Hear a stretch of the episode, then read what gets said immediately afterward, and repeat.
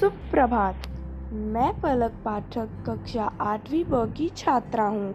मेरे विद्यालय का नाम Army Public School Delhi Cantt है। आज मैं आप सभी को एक कविता सुनाने जा रही हूँ। इस कविता का शीर्षक है, प्राकृतिक का संदेश। यह कविता पूनम पाठक द्वारा लिखी गई है। चिड़ियों से है उड़ना सीखा, तितली से इठलाना।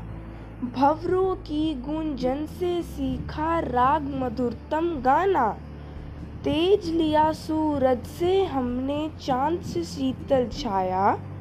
टिम टिम टिम करते तारों की हम समझ गए सब माया। सागर ने सिखलाई हमको गहरी सोच की धारा। गगन चूमी पर्वत से सीखा हो ऊँचा लक्ष्य हमारा। समय की टिक टिक ने समझाया, सदा ही चलते रहना।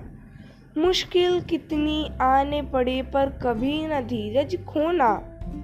प्रकृति के कण कण में है सुंदर संदेश समाया। ईश्वर ने इसके द्वारा जो अपना रूप दिखाया। धन्यवाद। Música